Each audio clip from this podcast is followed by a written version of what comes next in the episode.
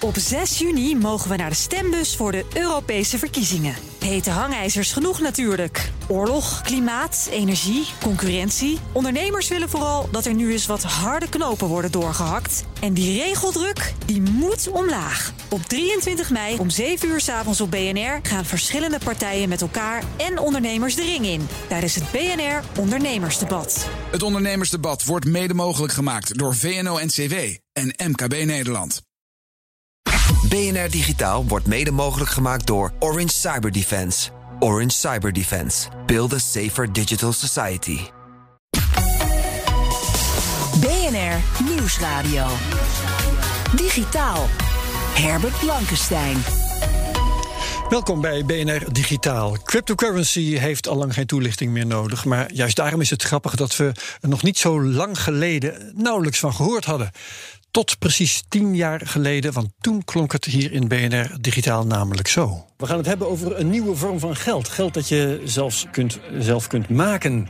Het heet bitcoin, niemand is er de baas over. Het is inwisselbaar tegen de dollar, notabene. En je kunt een partij betalen zonder je identiteit te onthullen. Hier is Mark van Kuik, die is afstudeerder op het gebied van computerbeveiliging... en hij is ook hacker en hij weet veel van bitcoin. Hallo. Goeiedag. Ja, dat was tien jaar geleden. Nu zijn we weer live. Uh, hij was erbij en nu weer. Uh, dit keer helaas op afstand. Mark van Kuik, welkom terug, Mark. Hallo. Ja, hoi. Je omschreef Bitcoin toen als één groot boekhoudsysteem dat wereldwijd door allerlei computers wordt bijgehouden. Zou je dat nu nog zo definiëren? Um, nou, zeker als je het op technisch niveau bekijkt, jazeker. Um, nou, hoe het gebruikt wordt en de maatschappelijke uh, impact ervan, dat is natuurlijk veel breed, breder dan alleen maar de techniek. Ja, ja. En hoe had jij cryptocurrency eigenlijk ontdekt toen? Ja, ik heb het zelf ontdekt. Ik was in, uh, in 2010 op zoek naar een afstudeeropdracht. Ik was in uh, Brussel bij een conferentie en ik was met verschillende mensen aan het praten. En iemand zei toen: hey, je, zou eens, uh, je zou eens naar Bitcoin moeten kijken. En toen, toen keek ik daarnaar en ik dacht: nee, dit, dit is wel interessant. Maar ja, het is een eigen, een eigen koers en alles. Dat, uh, dat gaan mensen nooit gebruiken. Dat is allemaal onzin. Dus ik heb het toen eigenlijk links laten liggen. Tot, uh, tot een paar maanden daarna ik er weer een keer wat van zag. En toen zag ik, hé, hey, die koers kan ook omhoog gaan. Dat is wel interessant. Ja, en dus, uh, die bewuste uitzending van BNR Digitaal... Um, heb je daar reacties op gekregen? Was dat van invloed verder op ja, je leven? Ik heb er wel wat reacties op gehad. Ik ben ook wel eens een keer uitgenodigd voor een ander uh, radioprogramma en zo. Um, uh, ik ben zelf ook wel met Bitcoin verder gegaan, maar niet, niet naar aanleiding van de uitzending. Nee, precies. Maar het was wel voor jou de moeite waard om daar het nodige mee te doen. Ja. ja, en ik merk ook, ik vind het ook heel leuk om mensen erover uit te leggen. En dat is, dat is ook heel leuk aan Bitcoin. Als je het vanuit de techniek bekijkt, er zijn een aantal dingen ontdekt en bedacht die er eerder nog niet waren. En dat, uh, ja, dat trekt vaker mijn aandacht. En ja. ik vind het ook heel leuk om dat uit te leggen aan andere mensen. En om dan uh, te zien in een gesprek, meestal is dat een half uur tot twee uur dat je met iemand bezig bent. En dan gaat dat lampje aan en dan worden mensen er helemaal vrolijk van. En dan word ik ook vrolijk. en dan uh, bedoel je waarschijnlijk aspecten als blockchain en peer-to-peer -peer en mining en dat soort zaken. Uh, ja, ja, inderdaad. Ja. ja, ja. Oké, okay, ik heb hier nog een andere gast, die is hier in de studio. Dat is Martijn Wismeijer, aandeelhouder en marketingmanager van General Bytes, een fabrikant van Bitcoin geldautomaten. Welkom Martijn. Welkom, dankjewel. Uh, ja, hoe heb jij crypto ontdekt en wanneer? Um, ik zocht naar een betaalsysteem uh, voor een webshop die ik aan het maken was. En uh, ik zocht eigenlijk iets wat uh, niet te veel red tape had. Dus met contracten, KVK-inschrijving. Eigenlijk een soort van PayPal-achtig iets, maar mm -hmm. geen PayPal. En ik keek naar e-cash. Dat was uh, ja, de, van DigiCash uit de tijd. Het werd ook nog genoemd in de uitzending tien jaar geleden. Ja, ja, ja. ja. En eigenlijk veel van de mensen, ja, de veel van de mensen die. Uh, ja, dat, dat bestond niet meer. Uh, ik keek naar e-gold. Nou, dat was eigenlijk ook niets meer. En mensen die bezig waren met DigiCash toen, die waren later overgestapt op, op, op Bitcoin. En dat was nieuw. Dus toen, ja, toen ontdekte ik het. Ik dacht, dat is een heel, heel goed idee. Een soort van Napster voor cash. Alleen uh, jammer dat het niks waard is en die koers helemaal niks is. Dus ik heb het ook eventjes gelaten voor wat het is. Maar ik heb toch mijn Bitcoin wallet gedownload en ik heb hem op miner gezet. En twee weken later had ik een blok gemined met mijn eerste 50 bitcoins. En toen ben ik het pas gaan gebruiken. Toen dacht ik, hé, hey, dit is geweldig. en sindsdien doe ik niets anders meer. Ja, en um, in februari 2011 uh, was de koers verwaarloosbaar. Dat zei Mark uh, daarnet ook al. Het is nu uh, nogal wat meer.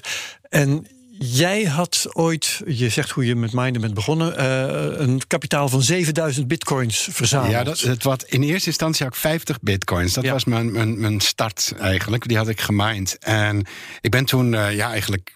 Daar, toen, toen ben ik daar een beetje mee gaan spelen. Ja, kende niemand anders met bitcoins. En het had ook echt geen waarde in, uh, wat is het, oktober 2010. Dus er was niemand die dat gebruikte, of tenminste niet, niet, niet aan deze kant van, van de oceaan. Dus ik ben toen een beetje naar mezelf gaan overschrijven, die bitcoins. En om een beetje te experimenteren. Dus ja, toen, om te kijken of het werkte. Toen kwam ik via forums, ben ik met andere mensen enthousiast van, de, van die, die, die uh, tegengekomen. En die wilden bijvoorbeeld een website hebben of een domeinnaam hebben die ik had. En die heb ik altijd verkocht voor bitcoins. Dus zo heb ik een beetje bij elkaar, heb ik echt mijn vermogen toen bij elkaar geharkt. Maar ik ben het ook net zo snel weer kwijtgeraakt hoor. Ik, oh. uh, nee, dat was uh, anders dan uh, zat ik nu ergens op een mooie jacht of zo. Maar ja. nee, nee, Hoe dus, ben je dat kwijtgeraakt? Je wachtwoord verloren of wat? Nou, kijk, ik denk dat veel mensen die er heel vroeg mee begonnen zijn, um, die waren daar zo mee bezig dat er ook geen andere inkomsten kwamen. Dus die, waren, die moesten gewoon dat uitgeven. Ook al wisten ze dat de prijs omhoog zou gaan. Die, die bedoel, het is mm -hmm. leuk dat de prijs in de toekomst omhoog gaat. Maar ik moet toch deze maand mijn elektriciteitsrekening en mijn ziektekosten betalen en dat soort dingen. Dus ik heb het ja. gewoon toen moeten ja, omwisselen. Dus ik heb het op uh, toen de bitcoin 1 dollar waard was. Uh, toen, ik weet niet wanneer was het, 2011, 2012 of zo, werd die 1 dollar waard. Toen dacht ik, wauw, één flippo currency is evenveel waard als een echte dollar. Dus Meer wordt het nooit. Dus ik heb ze allemaal op Mount Gox gedumpt in der tijd. uh, met, uh, ja, met het gevolg dat die, die prijs die stortte naar beneden en ik snapte niet waarom. Maar Door jouw aanbod? Ik weet, dat weet ik niet, dat stond okay. er niet bij. Maar ja, ja, als in één keer 7000 dumpt, dan... Kijk, er, er, was 1 dollar geboden en in één keer was het nog maar 10 cent waard. Het ging in één keer heel snel. en daarna klom het wel weer omhoog. Maar ik had, ik, dat ja. was een lesje economie voor mij. Vraag, aanbod. Niemand wilde het hebben, dus, en er is te veel aanbod. Dus ja, dan zakt de prijs. Dus, maar ik heb wel twee maanden mijn uh, ziektekosten van kunnen betalen en elektriciteit. Oh, dat is ook wat waard. Dus, uh, ja. Gezondheid is ook veel waard. Ja, ik hoor Mark in een deuk liggen daar aan de andere kant van de lijn. Um, Mark, in 2011 kwamen we net uit die bankencrisis. Hè? Was dat een belangrijke factor in de ontwikkeling van Bitcoin?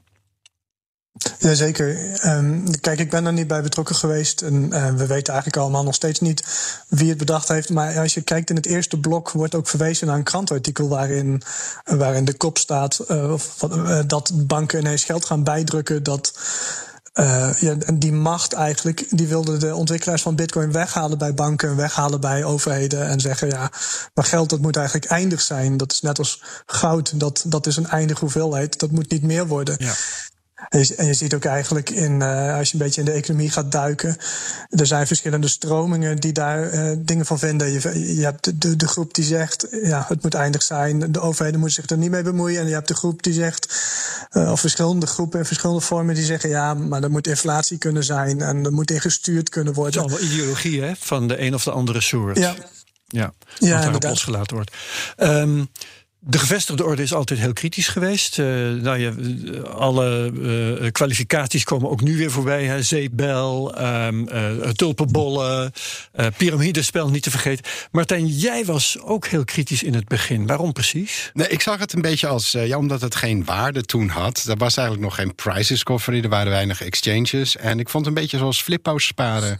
En ja. uh, toen heb ik op Marktplaats nog gezocht. Wat kost een uh, volledige Flippo-verzameling, inclusief de verzamelmap? Nou, dat was 5 euro. Dus uh, dat, die Flippo's waren niks waard. Dus was mijn conclusie, is bitcoin ook niets waard? Maar dat is natuurlijk Logisch, ja. kapitale blunder geweest. ja, ja, Dat is, ja, ik, ik heb mijn mening daarover wel bijgesteld. Maar ja, dat, dat was en, en, en wat heeft jou precies je mening laten bijstellen? Ja, in de eerste instantie dacht ik van... oké, okay, nou, die transacties die staan op een blockchain. En die blockchain, die, die, die, soort van ja, ledger, die wordt steeds groter. Dus op een gegeven moment uh, gaat dat, dat gaat nooit werken op mobiel, want die blockchain is veel te groot voor de mobiel. Zeker de mobieltjes van toen. Maar daar is, er is een oplossing voor gekomen. SPV-wallets die je op je mobiel kan gebruiken, een soort light wallet.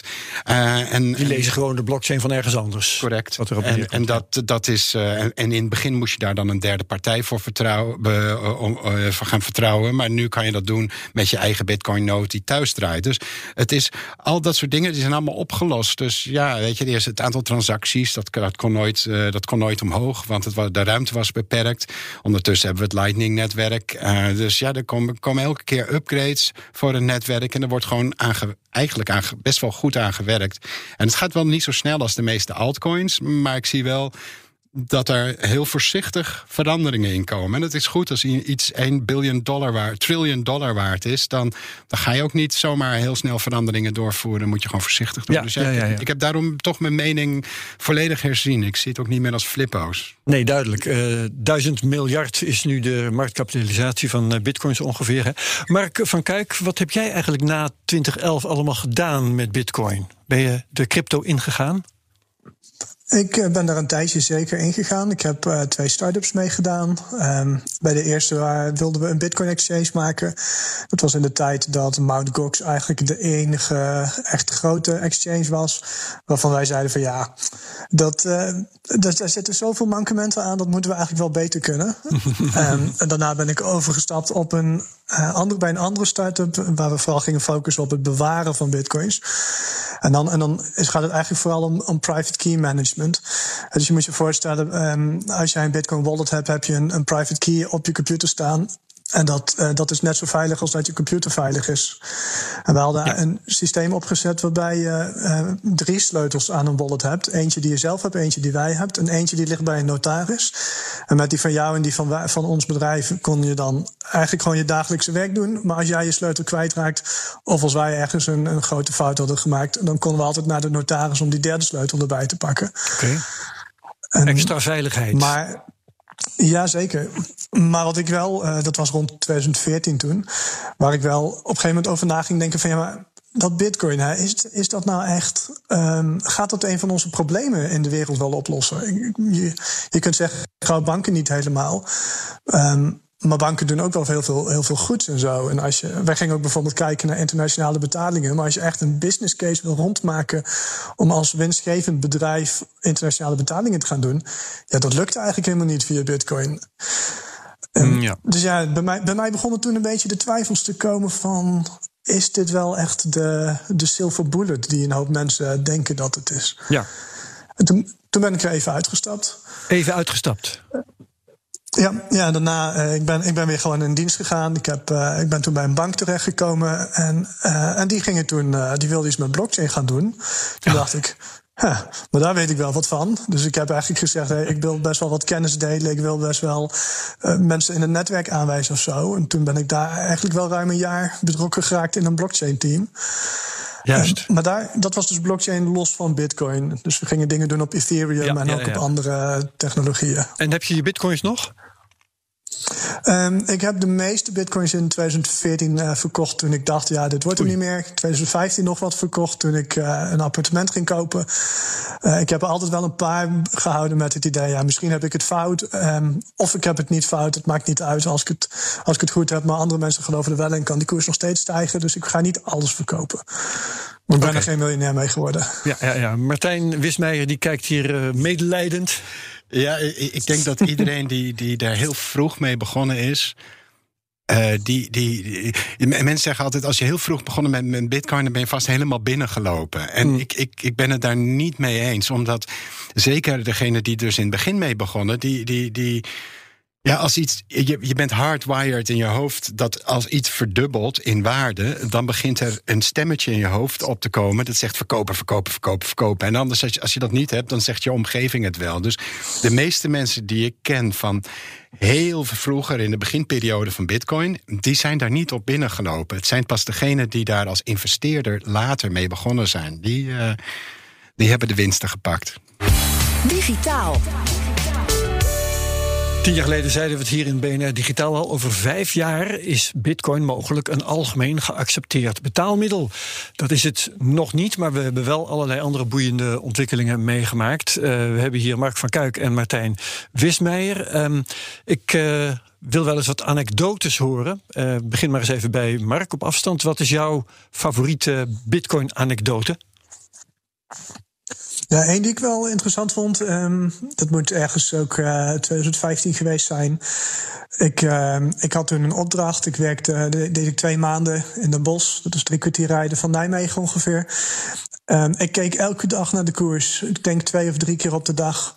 ik keek in ieder geval voordat ik in de auto naar huis stapte even. En als ik dan thuis was, dan keek ik nog een keer. En dan in die drie kwartier dat ik in de auto zat was ik, was ik, ja, had ik meer verdiend, dus, als je het verdienen kunt noemen, dan, dan een hele maand werken. Dat soort dagen zaten ertussen. En dat, ja, dat, ja, dat doet rare dingen met je hoofd. Uh. Ja, en sommige mensen die worden daar steeds erger in, maar jij hebt je daaraan onttrokken op een gegeven moment. Ja, op een gegeven moment dacht ik, en dat was in de tijd, uh, toen ging Bitcoin van 10 euro naar 200 euro ongeveer. Toen dacht ik, ja, dit gaat zo hard. Ik ga, ik ga weer een stuk verkopen, want dit, uh, dit, dit kan echt niet meer. Um, dus toen heb ik daadwerkelijk een stuk verkocht. Uh, toen is het heel toevallig ook die dag ingestort. Dat, is, dat is oh. timing, dat is gewoon geluk hebben. Ja, toen, ging ik, toen ging ik, dacht ik, oh, dan ga ik weer bijkopen. Toen startte die omhoog. Nou, dan ga ik weer verkopen. Toen had ik wat winst. En daarna deed ik het nog een keer. Toen ging het de andere kant op. En toen dacht ik, nee, dit is echt niet het spel wat ik wil spelen. Ja, ja, ja oké. Martijn, je hebt al verhalen verteld, maar doe er nog eens een. Um, ja, ik, uh, wij hadden op een gegeven moment wilden dus Bitcoin wat minder virtueel maken, omdat het dus alleen maar bestond op je, op je telefoon. Ja. En toen hebben we op de Zeedijk in Amsterdam hebben wij onze eerste geldautomaat geplaatst. En, en, later op die avond, want ik ging meestal nog een drankje doen dan uh, bij een cocktailbar daar in, in, in, dezelfde straat. Maar later op de avond liepen we langs de Casa Rosso, die uh, strip, stripclub, uh, dansshow, ja. theater. En daar stonden de uitsmijters, die stonden met elkaar te babbelen. En eentje had erover, ik hoorde zo bitcoin, bitcoin. Ja, maar hoe ziet dat er dan uit, bitcoin? Ja, er staat een automaat nu op de Zeedijk. Kun je bitcoins uithalen. Waar je bitcoins uit kan halen. En dan was de ander die zegt van ja, maar hoe ziet dat er dan uit? dus dat vond ik wel grappig. Die, en heb je ze toen even een demo gegeven of hadden ze daar geen tijd voor? Ik heb net gedaan alsof ik, dus, oh, niet, dus niet mijn soort uh, bar daar, maar ik heb net gedaan alsof ik niks hoorde. Ik ben gewoon wat langzamer gaan lopen. Maar ik vond dat, dat vond ik wel aardig. En, en daarmee had ik wel een soort, een soort van ja. Uh, uh, gevoel van, nou, het, we, we, maken Bitcoin wat groter door die automaten neer te zetten. Dus uh, ja. dat was nog voordat ik uh, bij General Bytes aan de slag ging.